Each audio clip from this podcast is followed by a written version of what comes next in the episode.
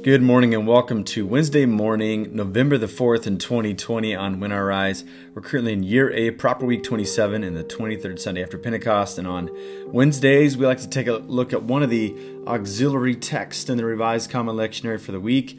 We don't designate Old or New Testament or Psalms or Gospel on this day. And so there's an, an Old Testament passage from the book of Amos, Amos chapter 5, verses 18 through 24, that I like to read and share for us today as we uh, face our day with prayer and give our souls to God. And so I'm going to read that pa- passage and provide a couple points for reflection. Then we'll spend our time praying along this theme. So thanks for making this part of your morning on When I Rise. Let's allow our souls to rise and meet God together in a time of prayer.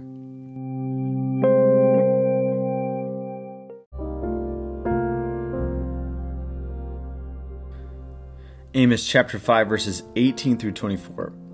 Woe to you who long for the day of the Lord. Why do you long for the day of the Lord? That day will be darkness, not light. It'll be as though a man fled from a lion only to meet a bear, as though he entered his house and rested his hand on the wall only to have a snake bite him. Will not the day of the Lord be darkness, not light, pitch dark, without a ray of brightness? I hate, I despise your religious festivals. Your assemblies are a stench to me. Even though you bring me burnt offerings and grain offerings, I will not accept them. Though you bring choice fellowship offerings, I will have no regard for them. Away with the noise of your songs, I will not listen to the music of your harps, but let justice roll on like a river and righteousness like a never ending stream. This is a word of God for us.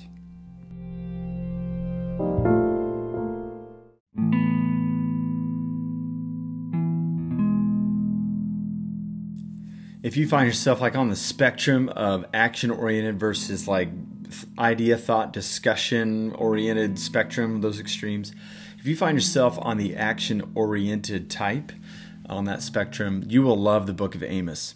Because Amos is not a career prophet, his book is prophetic, but he, as the author uh, describes him and introduces him in Amos chapter 1, verse 1, he's one of the shepherds of Tekoa. So, what does that mean?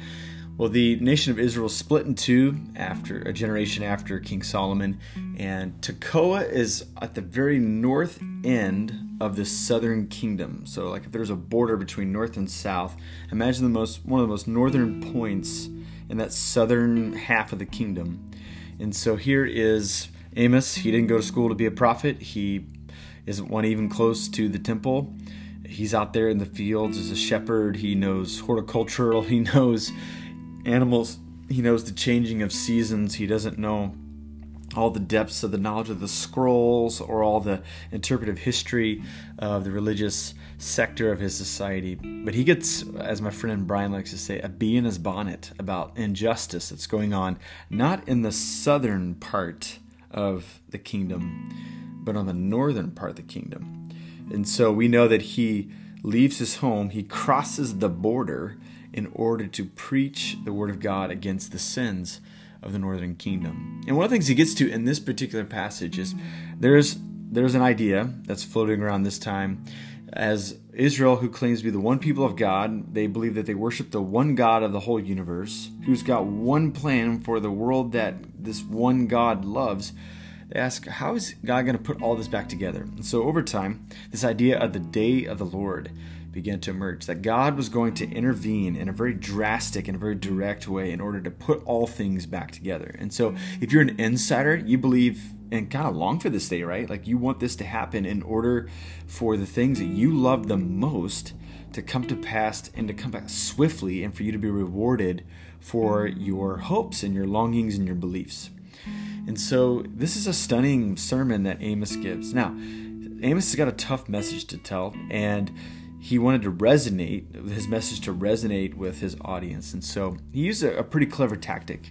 Early in the book uh, amos begins to talk about the sins of neighboring nations. And he talks about the thing that god doesn't like about the other nations. And so you can imagine the crowd around him. All these insider jews are just saying amen preach it brother.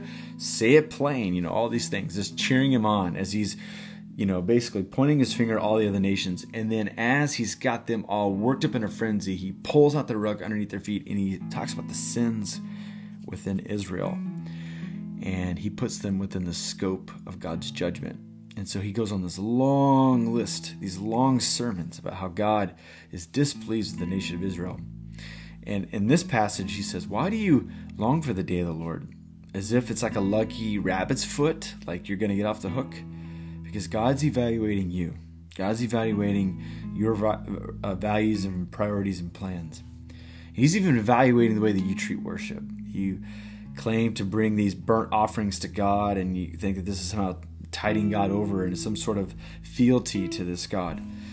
But I've got news for you God despises these burnt offerings, He despises these festivals, and He has a greater agenda in mind, and that is for justice to roll down like a like a ever expecting stream, like something that you can predict day after day, a stream that rolls downhill and gives fresh water. And, and Amos would have been familiar with this. This has been an image that he's lived with all of his life as he shepherds over a flock.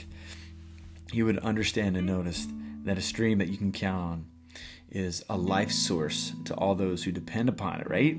And so he says this is what God is depending on. God is depending upon his people, hearing his word, reflecting on his presence and the story of Israel, and then turning around and doing justice. And there's nothing but injustice in the land.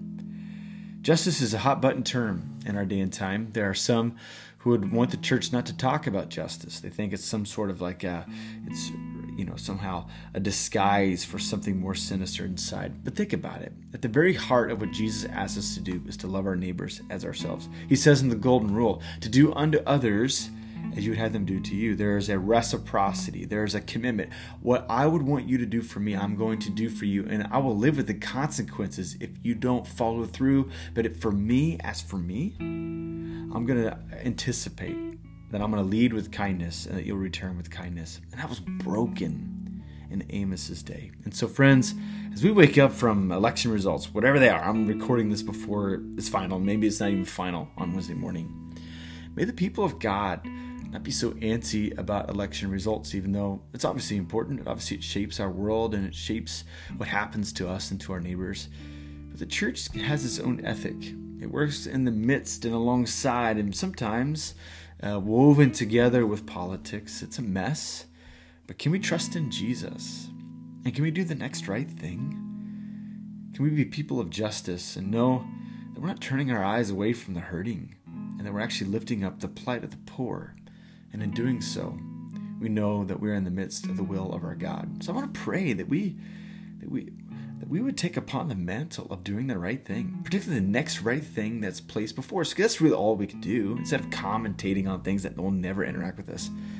Let's deal with the thing that matters most. This is what drove Amos to leave his flock behind, cross the border, and speak a harsh word to those who are walking in the midst of blindness. So I'm going to pray a very short prayer that we be people of justice as we pray and follow a God of justice today. Let's pray together this morning.